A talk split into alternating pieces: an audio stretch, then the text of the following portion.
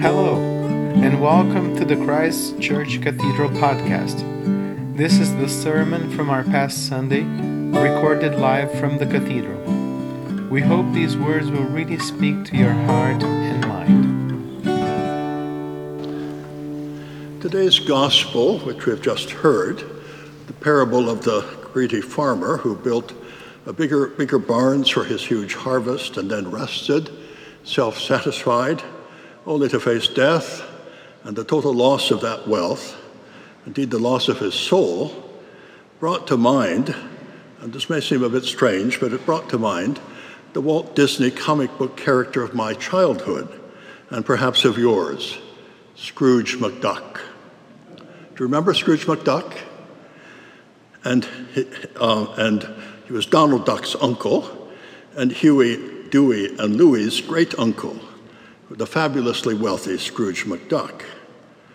This Disney character emerged in 1947 as the United States moved towards post war economic prosperity.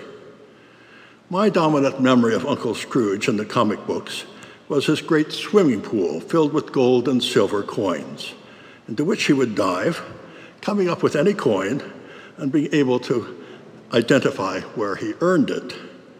The biggest treasure was dime number one, the first coin he ever earned. A bit of research reveal, uh, reveals that what I thought was a swimming pool was his money bin that first appeared in the comics in 1950. And indeed, the popular phrase money bin seems to have come from these comics. It was about the size of a city block and 12 stories high, filled with gold and silver coins, was three cubic acres. It had a diving board on the 10th story and a depth gauge and a ladder up the side to get out after you dived in the golden coins. There's a surprisingly long Wikipedia entry on Scrooge McDuck. He has become a global cultural icon.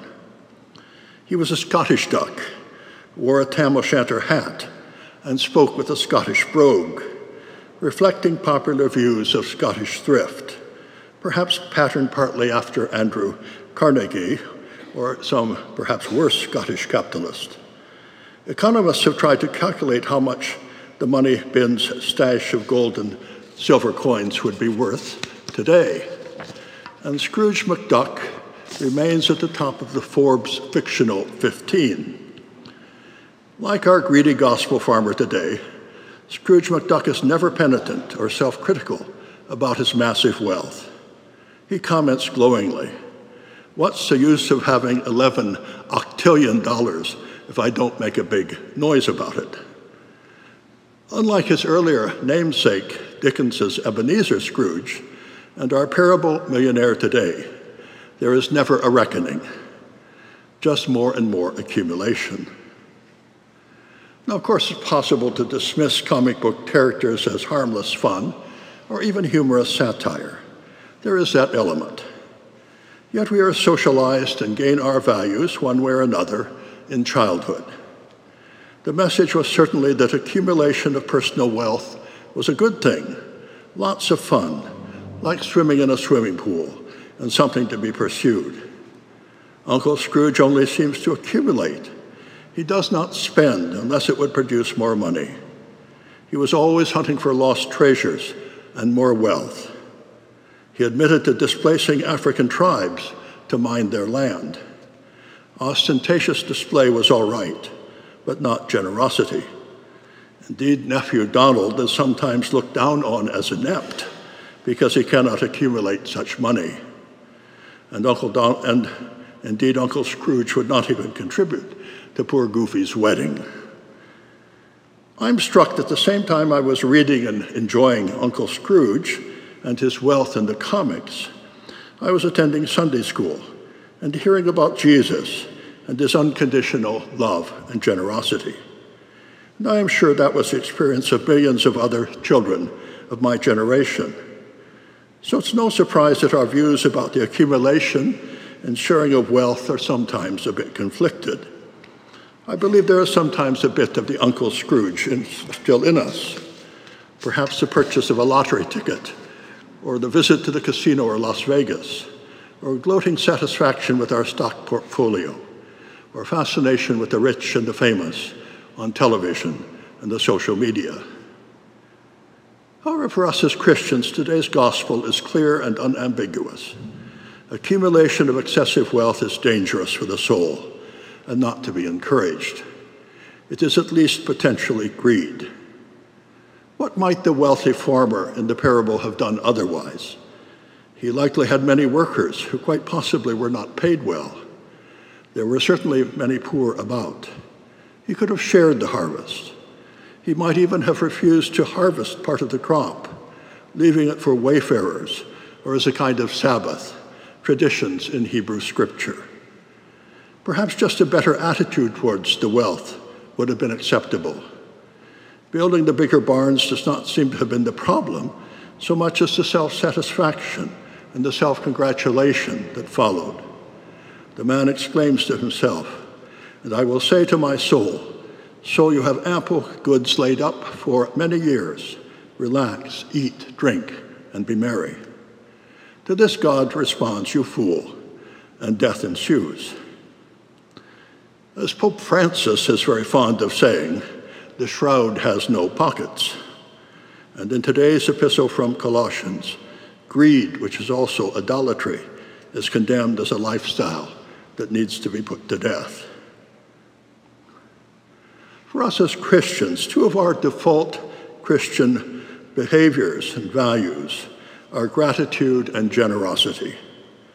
They reflect God's unconditional love for us and for all of creation through Jesus Christ, the Word made flesh. We are called to be thankful for our lives and for all of creation in its goodness and beauty. As God has been generous with us, we are called to be generous with one another and generous to God's creation.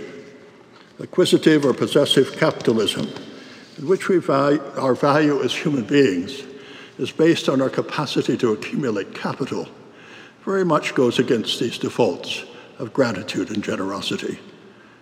Throughout Christian history, from the earliest days of the church in the book of Acts to the desert fathers and desert mothers, through other varieties of monasticism, especially St. Francis and the Franciscan tradition, through Christian socialist movements, through prophetic characters such as St. Dorothy Day and the Catholic worker movement, Christians have sought to distance themselves from ill gotten wealth, greed that is idolatry, and live a simpler life of sharing and generosity.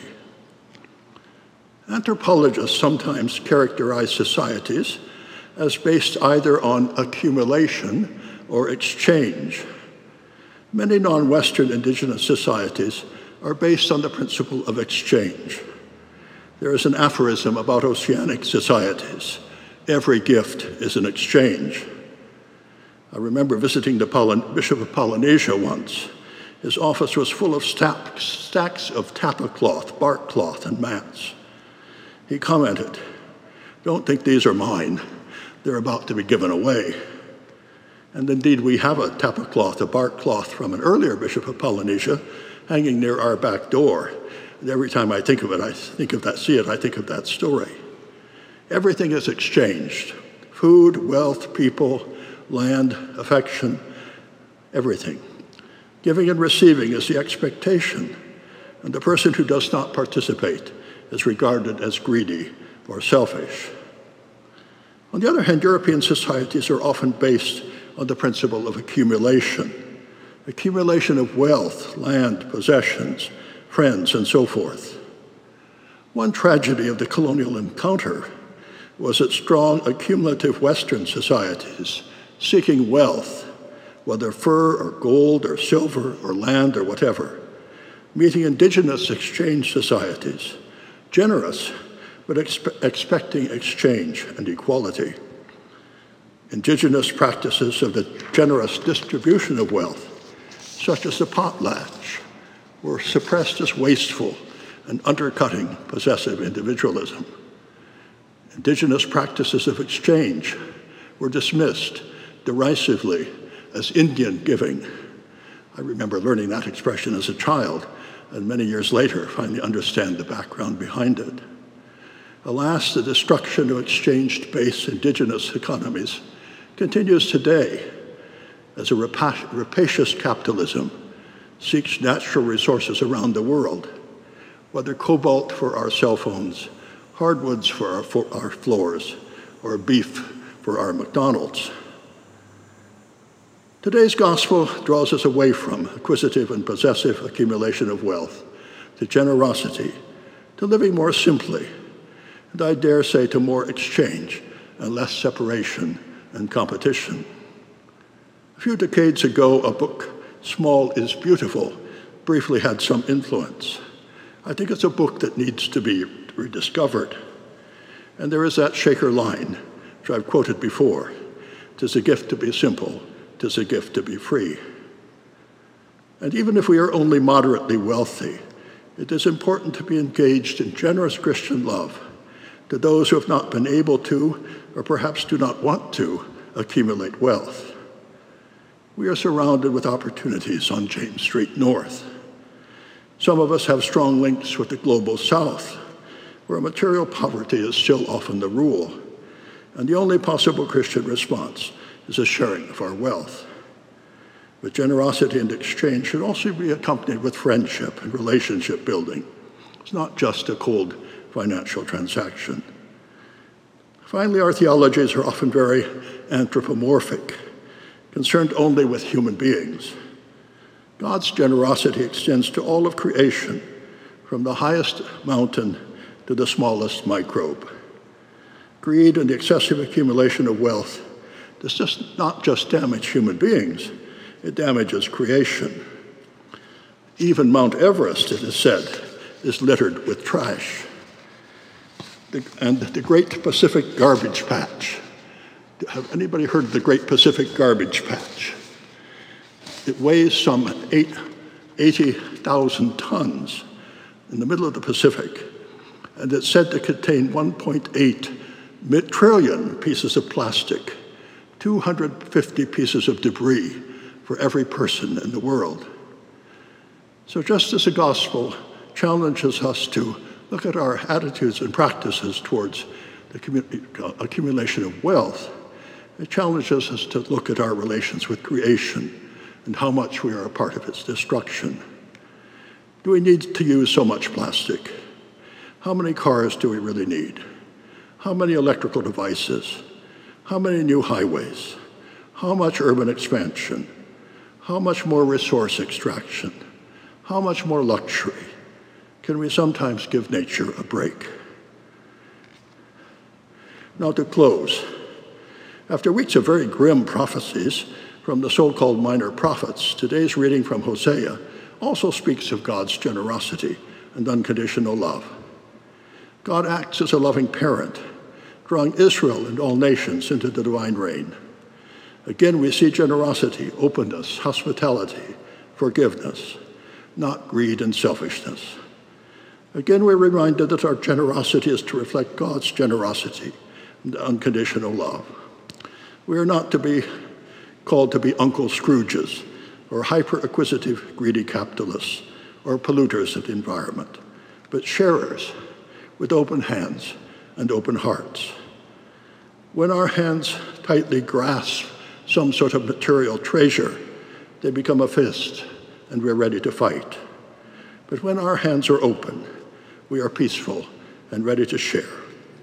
May God grant us open hands always. Amen.